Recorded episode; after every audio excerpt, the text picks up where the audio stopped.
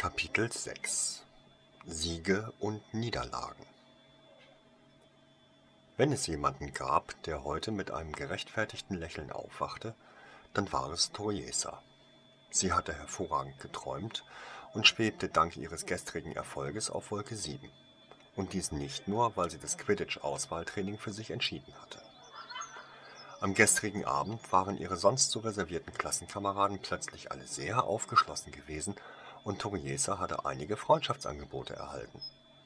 Das war ein großer Schritt für sie. Immerhin kannte sie bis auf ihre Brüder niemanden hier, während eigentlich jeder andere schon mit einigen Bekannten oder Freunden aus der Zeit vor Hogwarts aufwarten konnte. Besonders über die erste freundliche Begrüßung ihrer Bettnachbarin Regina Kosloff war sie froh.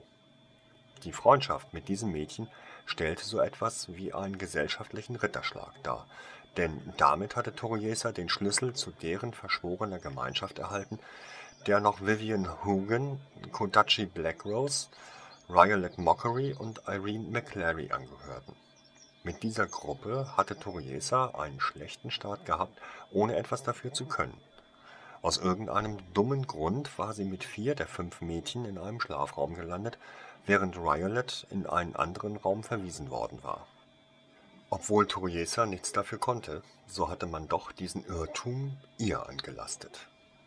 Als zweites Problem kam noch hinzu, dass ihr ihre Mutter unter Fluchandrohung verboten hatte, sich zu schminken, bis sie nicht mindestens 14 Jahre alt war.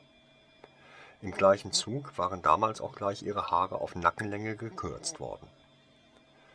Das mochte zwar alles recht pflegeleicht sein, doch senkte es den persönlichen Coolness-Faktor in einer Mädchengruppe, die sich jeden Morgen mindestens eine halbe Stunde lang einander herrichteten, gegen 0. Nahm man als Beispiel nur Regina. Lange, braune und wellige Haare, die elegant bis zur Hüfte hinunterfielen.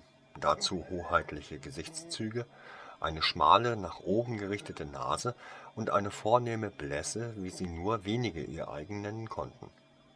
Sie war schon recht groß und wenn sie ging, hatte man den Eindruck, sie schwebte über dem Boden. Das alles sorgte dafür, dass Toyesa sich mindestens ein Jahr zu jung fühlte. Sie war schon etwas zu klein und dünn für ihr Alter. Regina und ihre Freundinnen verschärften diesen Kontrast noch weiter.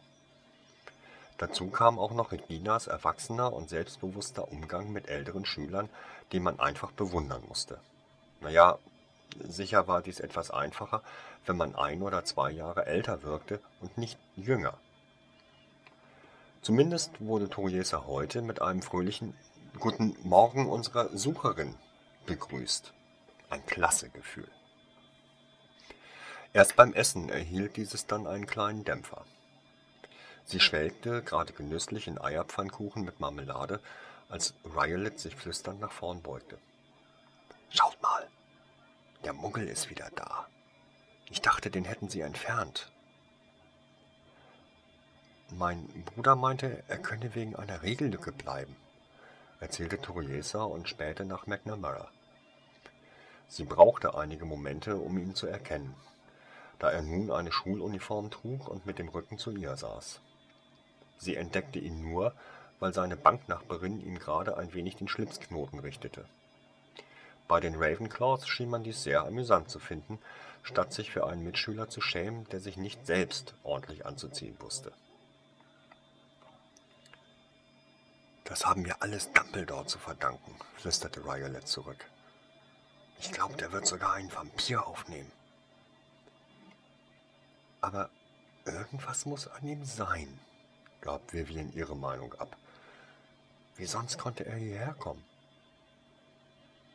»Das muss nichts bedeuten«, widersprach Riolet. »Ein paar Fehler im Zauber, ein wenig Hilfe von Dritten. Vielleicht geht es Dumbledore darum, das neue Muggelschutzgesetz zu unterstützen.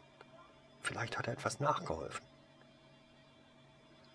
»Übertreib es mal nicht. Was sollte ihm das nutzen?« konterte Vivian. »Na schau doch nur. Die Ravenclaws behandeln ihn wie einen Gleichberechtigten«, vollendete Regina den Satz voller Abscheu. »Und das ist sein eigentlicher Plan.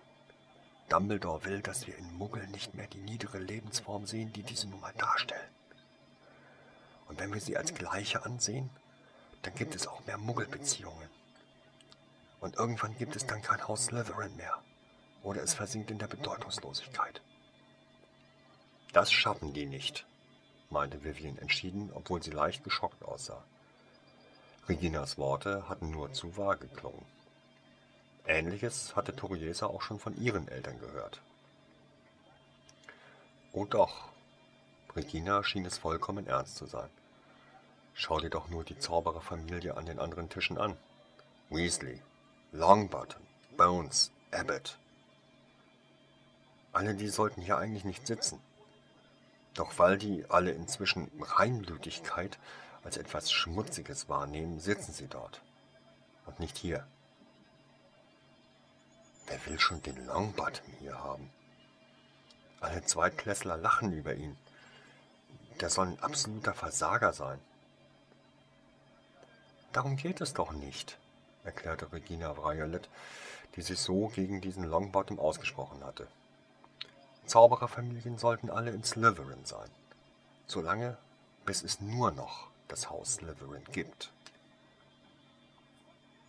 Das wäre schön, aber ist sicher nicht möglich, tat Toriesa vorsichtig kund. Sie hätte es lieber lassen sollen. Reginas Gesicht glühte plötzlich vor Eifer. Ein neuer Schulleiter, eine strengere Auswahl und vieles würde sich verbessern. Und ja, ich kenne die Argumente, dass wir nicht genug Zauberer wären ohne die Muggelstämmigen. Aber dann sollte man einfach die magischen Kinder in magische Familien bringen. Toriesa verschlug es bei diesen Worten für einen Augenblick den Atem. Du meinst, man sollte sie ihren Eltern wegnehmen? Vergewisserte sie sich. Natürlich, kam die überzeugte Antwort.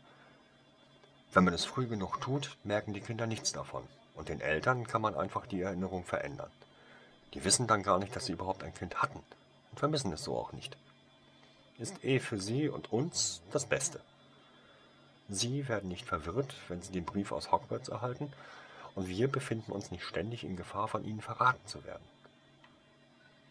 Eine gewisse Logik konnte man dem nicht absprechen. Aber Kindern die richtigen Eltern wegnehmen? Toriesa vermisste ihre leibliche Mutter, obwohl sie sich nicht an sie erinnern konnte. Trotzdem nickte sie, als wäre sie überzeugt. Sie wollte nicht ihre neu errungene Freundschaft aufs Spiel setzen wegen einer Diskussion, die im Moment ihre Eltern zu führen hatten. Regina schien Toriesas Nicken zufriedenzustellen und sie bekam ein Lächeln geschenkt. Klingt ziemlich hart, aber das müsste man ja nicht immer so machen. Nur bis wieder genug magische Familien existieren. Leider sind im Moment Leute wie Dumbledore an der Macht und deshalb wird alles noch schlimmer werden. Denkt nur an das neue Muggelschutzgesetz. Zum Glück ist Dumbledore nicht mehr der Jüngste. Wenn man jetzt schon einen anderen Nachfolger positioniert, dann könnte man die Entwicklung vielleicht noch aufhalten. Diese McGonagall ist auch nicht viel besser als Dumbledore. Toriesa stimmte lieber allem still zu und dachte sich ihren Teil. In Reginas Plan gab es einige Lücken und Professor Dumbledore für den Niedergang der Zauberwelt verantwortlich zu machen, war eine Verkennung der Geschichte. Weder Grindelwald noch der, dessen Name nicht genannt werden darf, waren ein Segen gewesen. Doch das sagte sie hier lieber nicht laut. Toriesas Eltern glaubten, dass nur die wenigsten Anhänger des dunklen Lords unter dem Imperiusfluch gestanden hatten.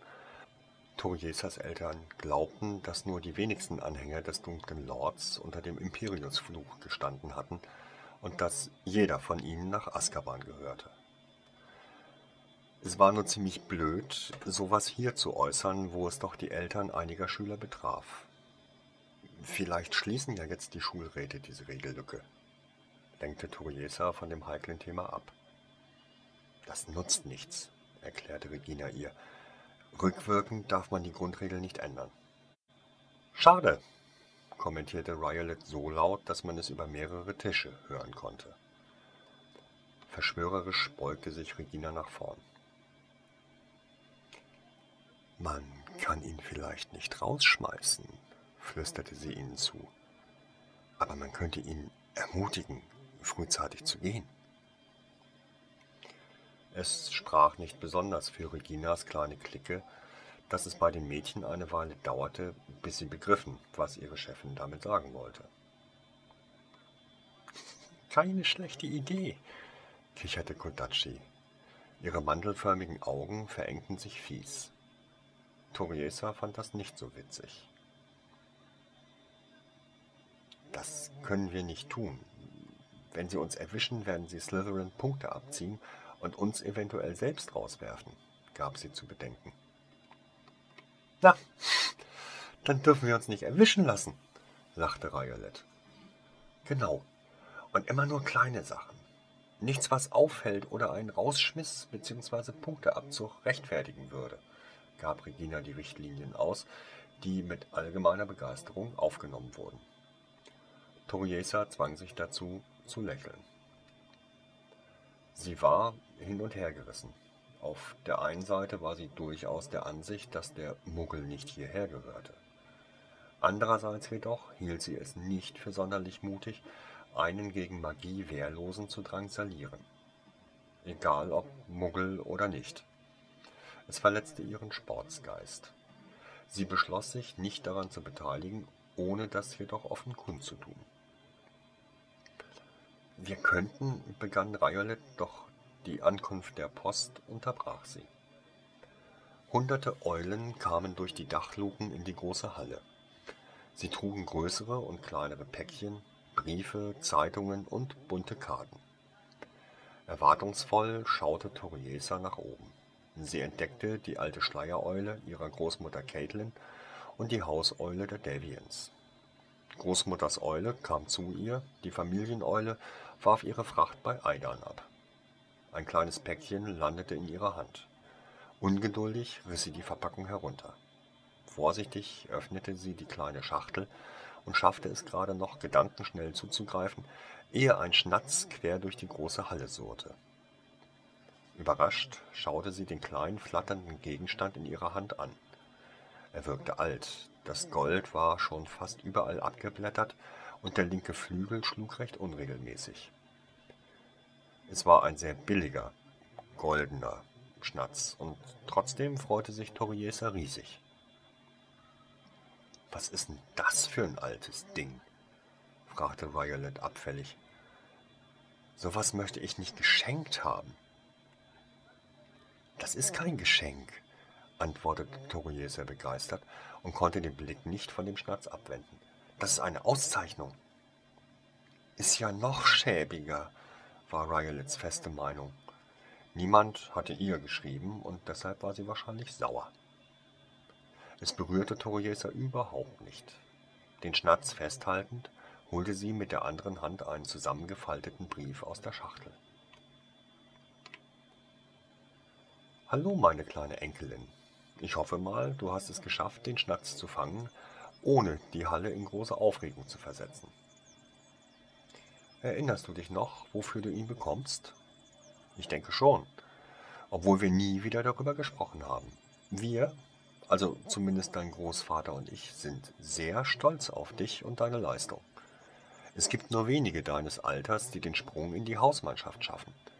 Trotzdem solltest du jetzt nicht alles dem Quidditch unterordnen. Deine Zensuren sind viel wichtiger.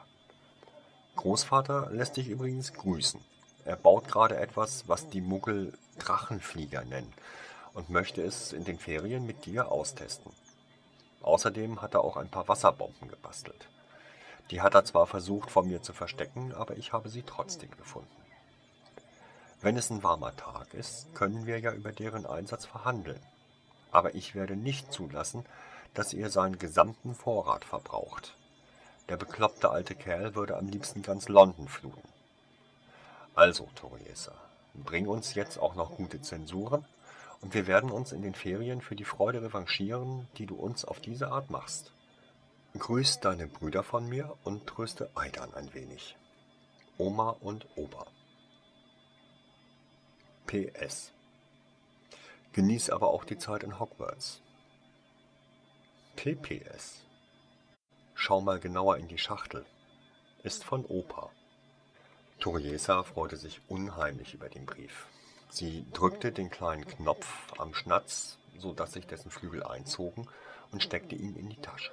Danach faltete sie sorgfältig den Brief zusammen und verstaute diesen in der anderen Tasche. Nun hatte sie Zeit, noch einmal die Schachtel zu inspizieren. Sie musste dabei sehr achtsam sein. Ihr Großvater war, vorsichtig formuliert, ein wenig sonderbar. Er liebte Dinge, die explodierten oder unheimlich viel Dreck machten. Oder noch besser, beides. Trotzdem war alles, was er fertigte, mehr oder weniger harmlos. Vorsichtig schaute sie nun in die Schachtel und entdeckte einen kleinen Faden, was ein wenig ärmlich aussah. Vorsichtig zog sie daran und der kurze Faden wurde immer länger.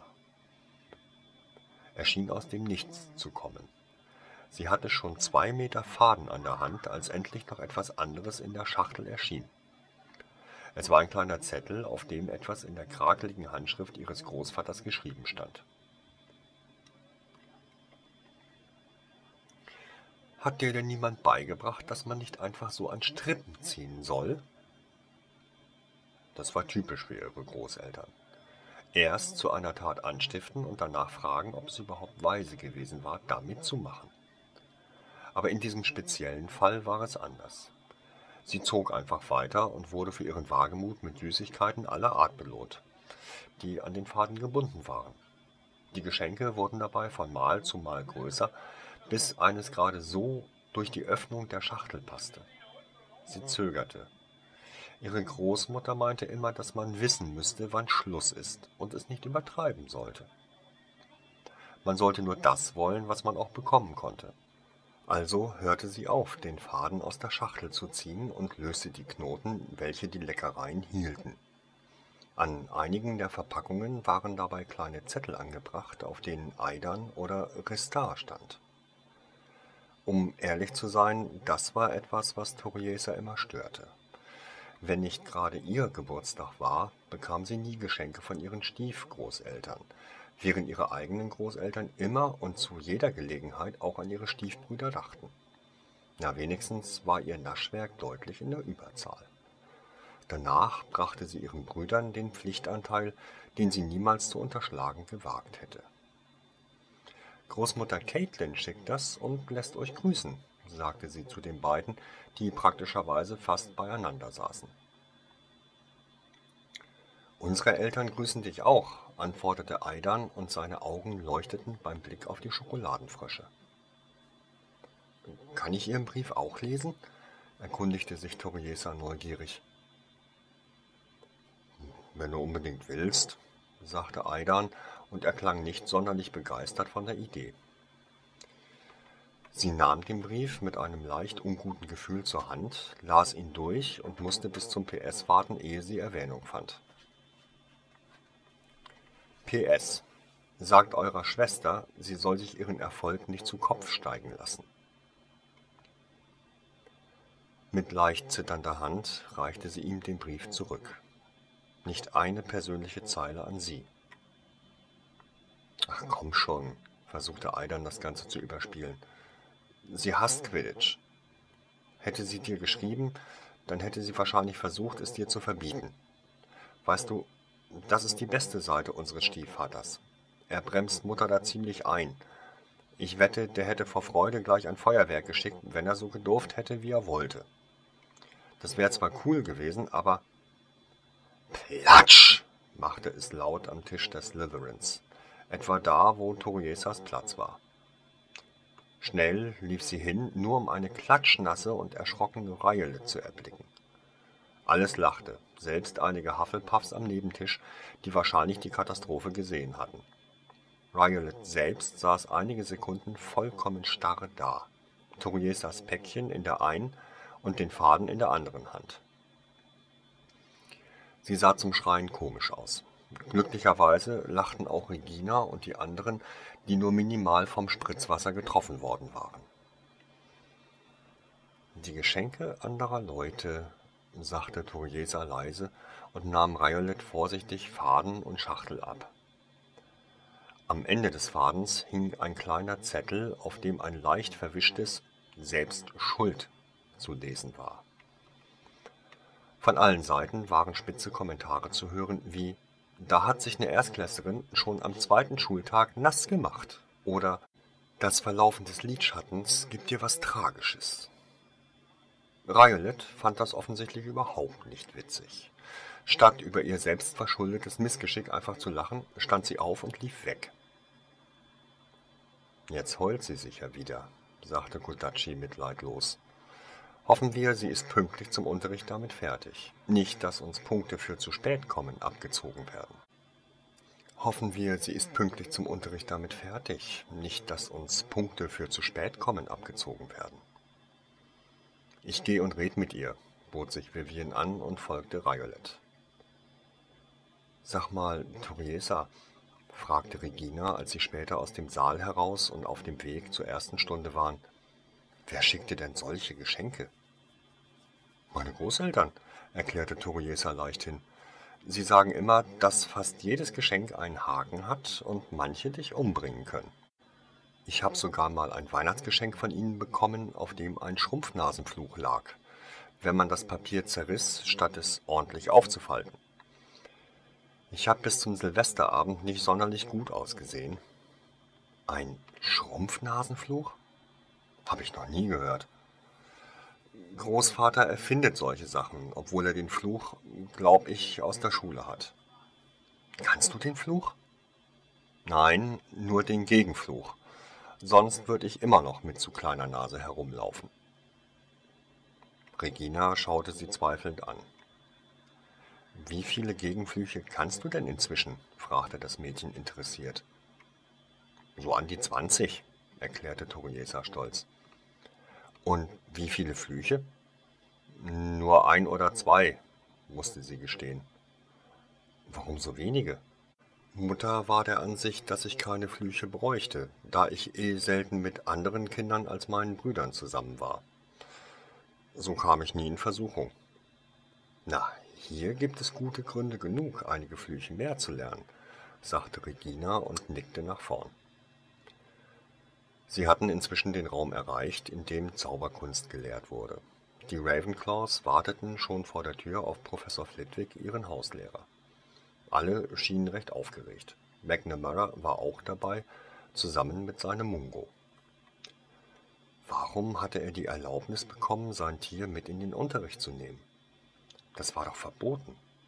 Niemand schien sich jedoch daran zu stören. Nicht einmal Professor Flitwick, der wenig später auftauchte. Der winzige Mann mit den Pausbacken und dem weißen Bart war in einen hellgrünen Umhang gekleidet und wirkte, als würde er nicht zur Arbeit gehen, sondern zum größten Vergnügen, das man sich vorstellen konnte. »Platz da für einen großartigen Zauberkunstlehrer! Mein Gott, hab nur ich das Gefühl, oder wären alle Schulanfänger von Jahr zu Jahr größer?« Kichernd öffnete sich eine Gasse für den Professor. »Ich sollte vielleicht ins Auge fassen, nächstes Mal über sie hinweg in die Klasse zu schweben«, redete er munter weiter, und während er die Tür aufschloss, die etwa in Toriesas Hüfthöhe ein Schloss hatte. »Da ist mir noch wer auf den Umhang getreten. Vielleicht sollte ich sie alle schweben lassen.« Als Flitwick endlich die Tür offen hatte, sie fragte sich, warum er nicht einfach einen Zauber nutzte, betraten sie ein recht großes Schulzimmer. Die Sitzordnung war hier recht ungewöhnlich. Statt einzelner Tische frontal zum Lehrer und zur Tafel, standen hier die Tische in 2 langen Reihen jeweils links und rechts an der Wand, wobei die hinteren Reihen auf einer Art Stufe standen, sodass ein jeder einen guten Blick hatte. »Bitte setzen Sie sich, wohin Sie wollen«, sagte Professor Flitwick und ging selbst zum anderen Ende des Raumes, wo ein für ihn viel zu großer Schreibtisch stand. Mit einem Wink seines Zauberstabes ließ er mehrere Bücher aus dem Buchregal zum Schreibtisch fliegen, stapelte diese übereinander und hüpfte dann erstaunlich problemlos auf Stuhl, Tisch und Bücherstapel. Toriesa machte ein unzufriedenes Gesicht. In ihren Augen war es ein Sakrileg, Bücher mit Füßen zu treten, und Flitwicks Ansehen sank in ihren Augen immens. In diesem Augenblick kamen auch als letzte Vivien und Riolette in den Klassenraum. Violet sah wieder normal aus, hatte sich jedoch abschminken müssen. Nachdem sich alle gesetzt hatten, Ravenclaws und Slytherins fein säuberlich getrennt, las der Professor zuallererst die Namen sämtlicher Schüler vor, die anwesend sein sollten. Das war anscheinend in jeder ersten Stunde gebräuchlich. Während jedoch Professor Binns in Geschichte der Zauberei dies sehr rasch und lustlos hinter sich gebracht hatte und Professor Sprout aus irgendeinem Grund schon alle ihre Namen kannte, nahm sich Flitwick Zeit dafür. Langsam und deutlich las er jeden einzelnen Namen vor, vergewisserte sich, ob er den Namen richtig ausgesprochen hatte und sah dabei jeden Aufgerufenen einen Moment lang freundlich an. Flitwick war dabei auch der Erste, der sich Toriesas Korrektur in Sachen Nachnamen sofort notierte. Die anderen Lehrer schienen es bisher nie interessiert zu haben, dass ihr Name Kiridavian war und nicht umgekehrt. Etwas, was ihr zwar wichtig war, alle anderen aber kalt ließ. So blieb am Ende wenig Zeit für richtigen Unterricht. Flitwick betonte, wie wichtig es wäre, exakt in Geste und Wort zu sein und die Theorie zu beherrschen. Fleiß und Selbstkontrolle würden dann auch recht bald zum Erfolg führen. In der letzten Viertelstunde ließ er sie eine einfache Übung durchführen. Durch eine einfache senkrechte Zauberstabbewegung und das Wort Rubra sollten sie kleine Funken sprühen, und zwar nur in der Farbe Rot. Diese Aufgabe hatte bei den Schülern aus den Zaubererfamilien einiges an ungläubigem Stöhnen hervorgerufen, da doch die meisten schon einige viel kompliziertere Zaubersprüche kannten.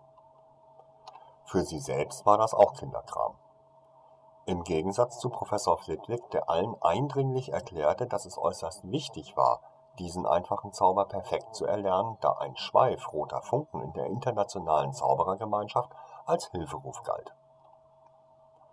Überraschenderweise waren dann die Ergebnisse der Übung auch extrem negativ. Niemand schaffte es auf Anhieb, einen reinen Schwarm roter Funken zu erzeugen.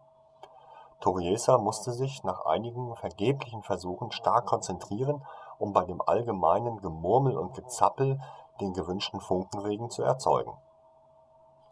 Sie war eine der ersten, die es nach etwa 5 Minuten schaffte. Das gab ihr die Zeit, ein wenig die Ravenclaws bei ihren Versuchen zu betrachten. Es gab einige, die richtig gut und einige, deren Bemühungen eher als kläglich zu beschreiben waren. Aber selbst der schlechteste von ihnen brachte mehr zustande als McNamara. Er saß zwischen 2 Mädchen. Eines mit blondem, schulterlangem Haar und einem leicht abwesenden Blick, das andere sah wie ein Indianermädchen aus, wie man sie von Zeichnungen kannte. Ein langer, dicker, schwarzer Zopf auf dem Rücken, zarte Züge, hohe Wangenknochen und eine leicht jungenhafte Gestik. Sie schien etwas ungeduldig zu sein, zumindest wurden ihre Bewegungen immer hektischer, und irgendwann stieß sie unabsichtlich mit dem Ellenbogen den überraschten Mungo vom Tisch. Der Mungo, bisher absolut still und fast bewegungslos in der Stunde, sprang wieder behende zurück auf den Tisch und begann das Mädchen böse auszuschimpfen, was zum allgemeinen Gelächter führte. Selbst der Professor schien mit dieser Störung seines Unterrichts einverstanden zu sein und lachte herzhaft mit. Aber er sorgte auch recht bald wieder dafür, dass Ruhe einkehrte.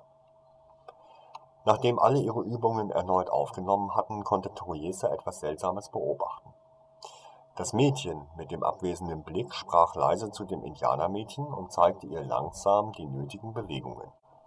Danach griff sie sich McNamaras Hand und wiederholte die gleiche Geste noch einmal. Die 3 versuchten es dann fast synchron, was nach wenigen Versuchen wenigstens bei dem Indianermädchen zum Erfolg führte. McNamaras Zauberstab versprühte jedoch nicht den kleinsten Funken, obwohl seine Bewegungen in Toriesas Augen perfekt schienen. »Warum sieht niemand, dass dies ein dummer Muggel ist?« flüsterte Violet abgestoßen. Keiner antwortete. Denn in diesem Moment beendete die Pausenklingel den Unterricht. Flitwick gab ihnen netterweise keine Hausaufgaben auf, außer dass er sie bat, den Farbzauber zu üben. Toriesa wollte gerade den Raum verlassen, als Professor Flitwick sie zurückrief. »Miss Kiridavian, hätten Sie bitte einen Augenblick Zeit?« »Natürlich, Professor.« Sie ging zu dem kleinen Professor, der inzwischen von seinen Büchern heruntergeklettert war und nur noch auf der Tischplatte stand. »Miss Geary, Devil, ist es erlaubt zu fragen, ob Sie die Tochter von Samantha Geary und Robert Hall sind?« »Das ist richtig, Sir«, antwortete sie düster. Sie sah ein Leuchten der Erinnerung in seinen Augen, um das Touriesa ihn beneidete. Ihre Mutter war ein Geist auf Fotos und ihr Vater ein Mann, dessen Augen bei Toriesas Anblick immer traurig geworden waren. »Ich freue mich sehr, Sie hier in Hogwarts begrüßen zu dürfen, Miss Geary«, sagte Flitwick formell und reichte ihr die zierliche Hand. Aus irgendeinem Grund unterschlug er diesmal ihren vollständigen Nachnamen. Sie schüttelte die dargebotene Hand vorsichtig. »Danke, Professor«, erwiderte sie. »Ihre Eltern waren mit die außergewöhnlichsten Schüler, die ich je in meiner UTZ-Klasse hatte«, beantwortete Flitwick ihre unausgesprochene Frage. »Ich hoffe, Sie haben das Talent Ihrer Eltern geerbt.« »Das hoffe ich auch, Professor«, antwortete sie höflich und konnte sich eine Frage nicht verkneifen. »Wie waren meine Eltern so?« »Oh, ich würde Ihnen gern mehr erzählen«, antwortete Flitwick, »aber ich denke, wir verschieben das auf ein anderes Mal. Ansonsten kommen Sie zu spät zu Ihrer nächsten Stunde.« Nach einer kurzen Verabschiedung verließ Toriesa das nun schülerleere Klassenzimmer. Sie war etwas nachdenklich. Die Trauer in Flitwicks Augen, als er sie ansah, hatte sie so sehr an ihren Vater erinnert. »Toriesa, hallo!« ließ sie eine junge Stimme zusammenzucken. Sie schaute auf und sah Tarsein, der anscheinend vor der Tür auf sie gewartet hatte. »Was?« fuhr sie ihn unfreundlich an. Er wirkte etwas verwirrt. Trotzdem holte er aus seiner Tasche etwas hervor und reichte es ihr. »Dein Umhang«, sagte er, »ich wollte dir nur danken und ihn dir zurückgeben. Irgendwer hat ihn netterweise gewaschen. Tut mir leid, wenn ich dich erschreckt habe.« »Gib her«, sagte sie unwirsch, »und halt dich.« Irgendwer rannte den Gang entlang. »Von mir fern.« Dann stopfte sie den Umhang in ihre Tasche und lief weg. Sie ignorierte seinen verletzten Gesichtsausdruck. Er war es gewesen, der sie hintergangen hatte. Er konnte doch nicht erwarten, dass sie das vergaß und weiter freundlich zu ihm war. Tarsein wünschte sich ganz dringend, jetzt sehen zu können. Er hatte doch Winonas Tipps befolgt, hatte Toriesa so abgefangen, dass kein anderer Slytherin es sah und ihr dann erst ihren Umhang zurückgegeben. Es fiel ihm eh schon schwer zu verstehen, warum die Schüler Slytherins Kontakt mit Muggeln als etwas Schmutziges ansahen. Aber er konnte überhaupt nicht begreifen, warum die freundliche Toriesa aus dem Zug ihn plötzlich wie einen Aussätzigen behandelte. Alec hatte es ihm zwar schon vorher gesagt, doch er hatte es nicht glauben wollen. Er ging um 2 Ecken und wurde dort schon erwartet. »Schlecht gelaufen?« fragte Winona mitfühlend. Sie hatte es sich ein wenig zur Aufgabe gemacht, ihm bei der Orientierung zu helfen, da Tiki ihn nur zu Orten führen konnte, die sie schon kannte. »Sieht man ihn doch an«, sagte Alec, ohne auf eine Antwort zu warten. »Wie erwartet. Vergiss das einfach, Tarsein. Slytherins kommen nur mit Slytherins klar.« Tarsein rang sich ein Lächeln ab. »Ich hoffte...« »Egal«, unterbrach Cassandra. »Vergesst nicht, Zaubertrankstunde bei Professor Snape, dem Hauslehrer Slytherins, in ein paar Minuten. Wir sollten nicht zu spät kommen.« Nach dem, was alle älteren Schüler ihnen erzählt hatten, war das eine gute Idee. Also rannten sie los und schafften es nach einem kleinen Irrweg auch noch rechtzeitig zur Unterrichtsstunde. Die Hufflepuffs, mit denen sie zusammen Zaubertränke haben würden, und die anderen Ravenclaws waren schon da und hatten die besten Plätze bereits besetzt. Ganz hinten.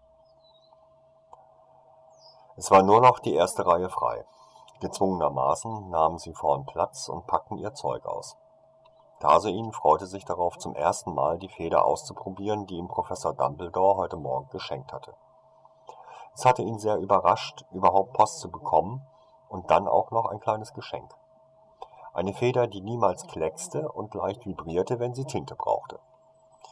Damit konnte selbst er leserlich schreiben. Für ihn war das eigentlich gar nicht wichtig. Aber so konnte er vielleicht mal jemandem seine Mitschrift borgen und Unterschriften im ersten Anlauf leisten. Zu seiner Vorfreude trug aber noch ein anderer Fakt bei.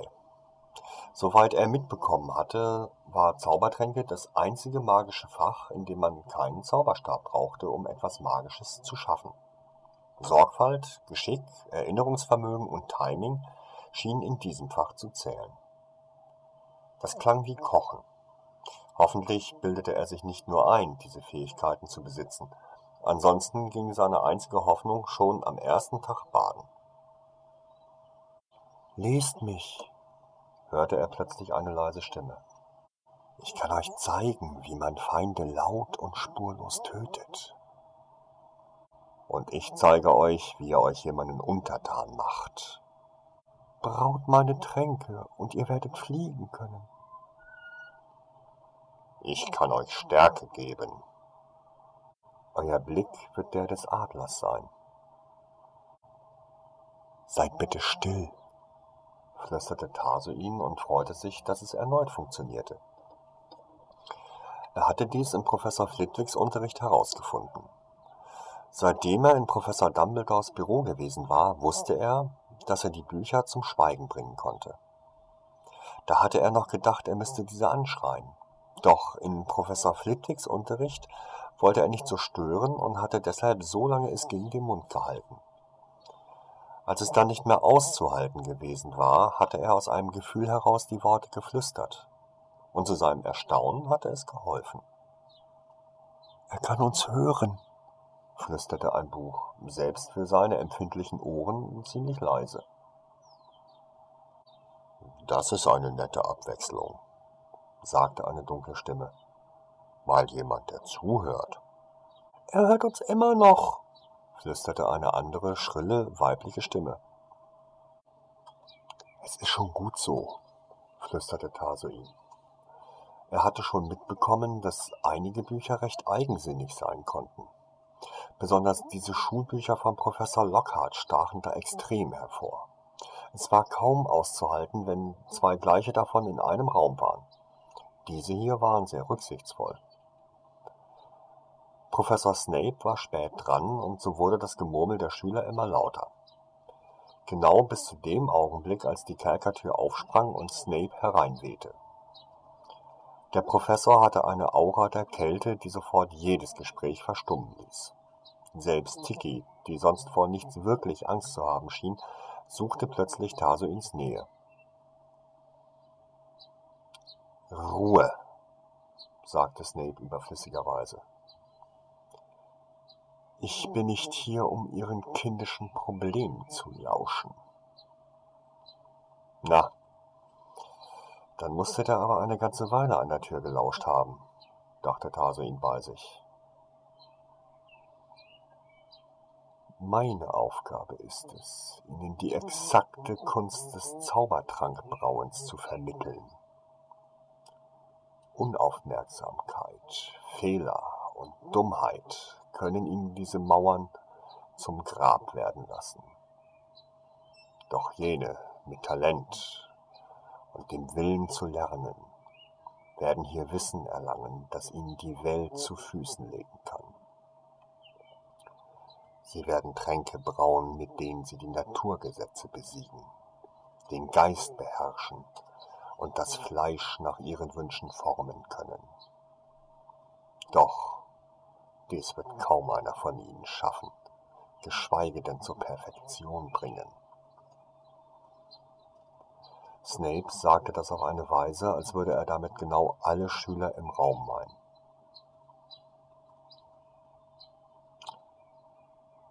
»Was ist das?«, fragte der Professor plötzlich, jedes einzelne Wort mit einer Pause versehend. Er stand direkt vor Tarsuin. »Antworten Sie mir«, zischte Snape und stützte seine Hände links und rechts von Tarsuin auf den Tisch. Jetzt war relativ eindeutig, wen der Professor ansprach. Was meinen Sie, Sir? fragte Tase ihn höflich. Dieses Vieh, formulierte Snape angewidert. Was ist mit Tiki, Sir? antwortete Tase ihn unschuldig, wobei er doch ahnte, was der Professor wollte. Was hat es hier zu suchen? Es wurde mir erlaubt, Sie in jede Stunde mitzunehmen, Sir. Nicht von mir, stellte er scharf fest. Nein, Professor. Es war Professor Dumbledore, der mir die Erlaubnis gab. Snape richtete sich auf. Nun, wenn Professor Dumbledore es erlaubt hat, dann hat dies sicher einen Grund. Zumindest haben wir so ein Objekt, an dem wir unsere Tränke ausprobieren können, sagte Professor Snape gemein. Das werde ich nicht zulassen, Professor, widersprach Tase ihn fast panisch. Er war sich in dem Moment ganz sicher, dass Snape es genießen würde, Tiki etwas anzutun. Nicht? fragte der Professor leichtgläubig. Lieber trinke ich selbst, was ich bei Ihnen zu brauen lerne, bekräftigte er mit zittriger Stimme. Aber ich verspreche Ihnen, Tiki wird nicht stören. Das bleibt abzuwarten. Doch was bringt Sie darauf, dass ich meine Zeit mit einem Muggel verschwende?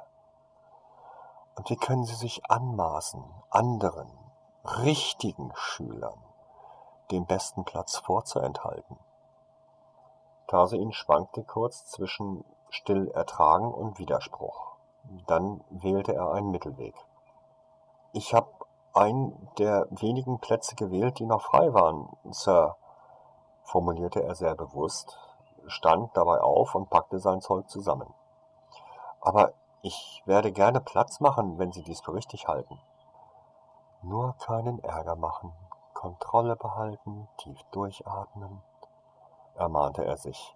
Er hoffte, wenn er Snapes Willen mit seinem Angebot zuvorkam, »Habe ich Ihnen erlaubt, aufzustehen?« fragte der Professor gefährlich sanft. »Nein, Sir«, zuckte Tase ihn zusammen. Ein Punkt Abzug für Ravenclaw, freute sich Snape. Tasuin setzte sich wieder. »Sie da hinten«, rief Snape über seinen Kopf hinweg. »Ja, Sir«, erklang eine schüchterne Mädchenstimme. »Kommen Sie mit Ihren Sachen nach vorn.« Diesmal rührte sich Tasuin nicht vom Platz. Selbst als das Mädchen neben ihm stand, bewegte er sich nicht. Snape wartete eine Weile, dann fauchte er leise. »Scheren Sie sich nach hinten und aus meinen Augen, Muggel«, sagte er, als wäre Tase ihn mit einer ansteckenden Krankheit geschlagen. Um ehrlich zu sein, Tase ihn war froh, endlich aus dem direkten Dunstkreis des Professors zu kommen. Nur sein Stolz war auf der Strecke geblieben. Da hatte er 5 Jahre lang staatliche Schulen besucht und hatte noch nie vor einem Lehrer gekuscht. Doch heute gab er nach, obwohl es ihn so nach Widerspruch drängte. Er hasste dieses Prinzip der Gruppenbestrafung. Man wagte es nicht einmal, gegen unfaire Behandlung zu protestieren. Heftiger als nötig stellte er sein Zeug auf den hintersten Tisch in der Ecke. Da er irgendwie das Schloss fühlen konnte, wusste er, dass nun eine Säule zwischen ihm und der Tafel stand. Naja, wenigstens war er so etwas vor Snapes Blicken geschützt, der im Moment, genau wie Professor Flitwick, alle Namen vorlas. Tasuins Name wurde in dieser Liste jedoch ausgelassen. Eine Botschaft, die er nur zu gut verstand. Vielleicht war es aber auch besser so. Aus den Augen, aus dem Sinn, hieß es doch. Zumindest hielt sich Snape nicht lange mit Formalitäten auf. Kaum war er mit dem Vorlesen der Namen fertig, als auch schon der richtige Unterricht begann. Er ließ sie ihre Reagenzien hervorholen und zum Auftakt einen Trank gegen Mückenstiche anrühren. Die Zutaten waren etwas seltsam. Wasser, Wolfswurz, Beifuß, Mistelzweigspitzen und ein wenig Zinn. Es war eine abenteuerliche Mischung und die Regeln der Zubereitung verwunderlich. Doch Tarsoin drängte all sein Wissen über Chemie zurück, stellte nicht die Frage, warum man unbedingt die Wolfswurzel in millimetergroße Würfel schneiden sollte oder warum man unbedingt im Uhrzeigersinn umrühren musste. Er tat es einfach. Dabei überzeugte ihn vor allem, dass eines der Bücher ständig das Rezept murmelte und auch einige Warnungen hinzufügte, was man alles falsch machen konnte. Das war deutlich hilfreicher als die Kommentare, die Professor Snape von sich gab. Er lobte eigentlich niemanden und schien bei jedem etwas zu finden, das ihm nicht passte. Zu Tarsoin kam Professor Snape nicht. Erst gegen Ende, als es darum ging, die Mistelspitzen so fein wie möglich zu zerkleinern, hörte er die Schritte Snapes sich ihm nähern. Zuerst schnitt Tarsoin von den Mistelzweigen die Spitzen ab. Das Buch gab gute Tipps, woran man erkannte, was vom Zweig denn Spitze war. Und dann hackte er es klein, so wie er es gelernt hatte. Ein Tuch unter das Schneidbrett, da der Tisch etwas uneben war, die Messerspitze aufgesetzt und mit schnellen Bewegungen des Griffes nach oben und unten zerkleinerte er die Spitzen. Es war die Stimme des Buches, die ihn zunächst ignorieren ließ, dass es um ihn herum nach und nach sehr leise geworden war. Erst eine Minute später fiel ihm die extreme Ruhe auf und er stellte seine Arbeit ein. Er wusste nicht, was los war. Zwar waren alle noch im Raum, denn er hörte die Atemzüge und fühlte die Präsenzen, die Kessel brodelten, doch ansonsten war es still. Angestrengt lauschte er, um zu erfahren, was los war. Beunruhigt drehte er den Kopf, aber da war nichts. Selbst von Professor Snape kam kein Laut. Die Mistelspitzen jetzt in den Topf, erinnerte ihn das Buch. Timing ist wichtig, machte er sich bewusst. Schnell prüfte er mit den Fingerspitzen, ob er alles gut zerkleinert hatte, fingerte noch 2 zu große Stücke heraus und gab den Rest in den Kessel. Es brodelte kurz auf und dann durchzog ein starker Geruch nach Kräuterschaumbad seine Nase. Umgehend löschte er die Flamme unter dem Kessel und rührte im Uhrzeigersinn so lange, bis der Geruch verschwand. Inzwischen war wieder etwas Bewegung in die anderen Schüler gekommen und es zogen stellenweise recht üble Gerüche durch den Raum. Tarsoin hob den Arm, um anzuzeigen, dass er fertig war, und wurde, wie erwartet, ignoriert. Nun, da blieb ihm nichts anderes übrig, als weiterzumachen. Er öffnete ein Salbenglas, ein völlig normales Einwegglas, wie ihm seine Fingerspitzen sagten, und füllte es mit seinem Gebrauten. Nur eine kleine Menge ließ er übrig und füllte diese in ein Reagenzglas, das er mit einem Korken verstopfte. Danach begann er seinen Kessel zu reinigen. Snape ging derweilen von Schüler zu Schüler und gab vernichtende Urteile ab. Wieder ignorierte er Tarsoin, der seine Hand hob, als der Professor den Hufflepuff neben ihm niedermachte, weil dessen Mixtur nicht grün genug war. Das Klingelzeichen, das den Unterricht wenig später beendete, schien für alle eine Erlösung zu sein, so schnell und still leerte sich der Raum. Nur Tarsoin ging in die andere Richtung. »Lass es«, hielt ihn Cassandra zurück, die ihm aus der ersten Reihe entgegenkam. »Sei froh, wenn er dich ignoriert.« »So kann ich doch nichts lernen«, erklärte Tarsoin. »Denk an unser Haus«, erinnerte ihn Cassandra und griff seinen Oberarm. Er entzog sich ihr. Das tue ich. Ich kann doch nur gute Leistungen bringen, wenn ein Lehrer mir etwas beibringt. Wenn ich dumm bleibe, mache ich Ravenclaw mehr Schande als ein paar verlorene Punkte. Er hat recht, mischte sich Winona zu seinen Gunsten ein und löste Cassandras Hand. Wir warten draußen. Und Tarsoin. Ja? Übertreib's nicht. Versprochen. Damit ließ sie ihn mit Snape allein. Langsam trat er an den Lehrertisch, ohne dass Snape ein Wort an ihn richtete. Wie üblich inzwischen. Professor? bat Taso ihn. Nichts. Professor, sagte er etwas schärfer. Ja, kam langsam eine gelangweilte Antwort. Sie haben vergessen, meine Mixtur zu prüfen, Sir, sagte er höflich und legte das Reagenzglas auf den Tisch.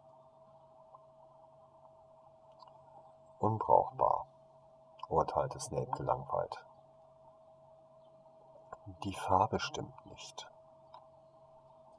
Doch damit konnte er Taso ihn nicht abspeisen. Was habe ich falsch gemacht? Fragte er. Alles, erklärte Snape abwesend. Er hatte dabei die Stimme eines Menschen, der gerade ein spannendes Buch las und sich seiner Umwelt kaum bewusst war. Sind Sie zufälligerweise in der Lage, mir das etwas genauer zu erklären, Sir? Provozierte Taso ihn, wobei er sich bemühte, seinen Tonfall bittend zu halten. Ich bemerkte bereits, ich werde meine Zeit nicht mit Ihnen verschwenden.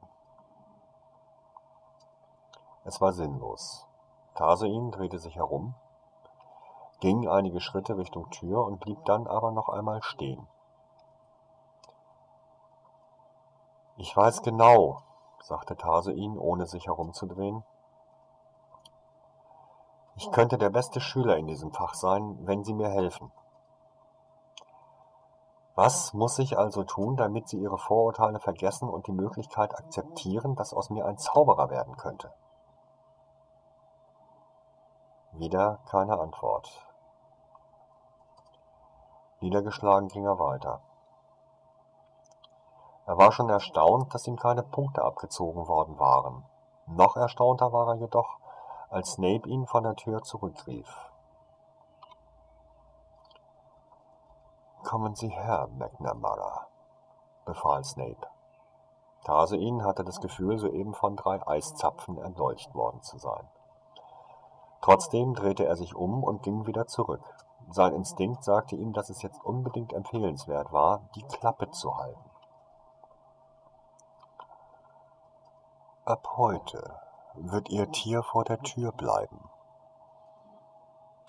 Sie werden immer dort sitzen, wo Sie heute gesessen haben. Sie werden nur sprechen, wenn ich Sie etwas frage. Sie werden jede Stunde, nachdem alle gegangen sind, Ihren Trank bewerten lassen. Sie werden mir dabei jedes Mal einen 2 Ellen langen Aufsatz über den Trank übergeben, der in der vorangegangenen Stunde gebraut wurde. Ich werde nur sehr gute Arbeiten akzeptieren. Haben Sie verstanden? Zur Antwort setzte er Tiki auf den Boden. Tiki, geh hinaus oder warte bitte an der Tür, sollte die verschlossen sein. Dann richtete er sich wieder auf und wandte sich zu Snape. Erneut legte er das Reagenzglas auf den Tisch. Diesmal wurde es ergriffen. Taso ihn konnte hören, wie Snape daran roch, wie er die Konsistenz zwischen seinen Fingern prüfte. Zu viel Wasser, urteilte Snape nach einigen Minuten. Als Salbe nicht verwendbar. 0 Punkte.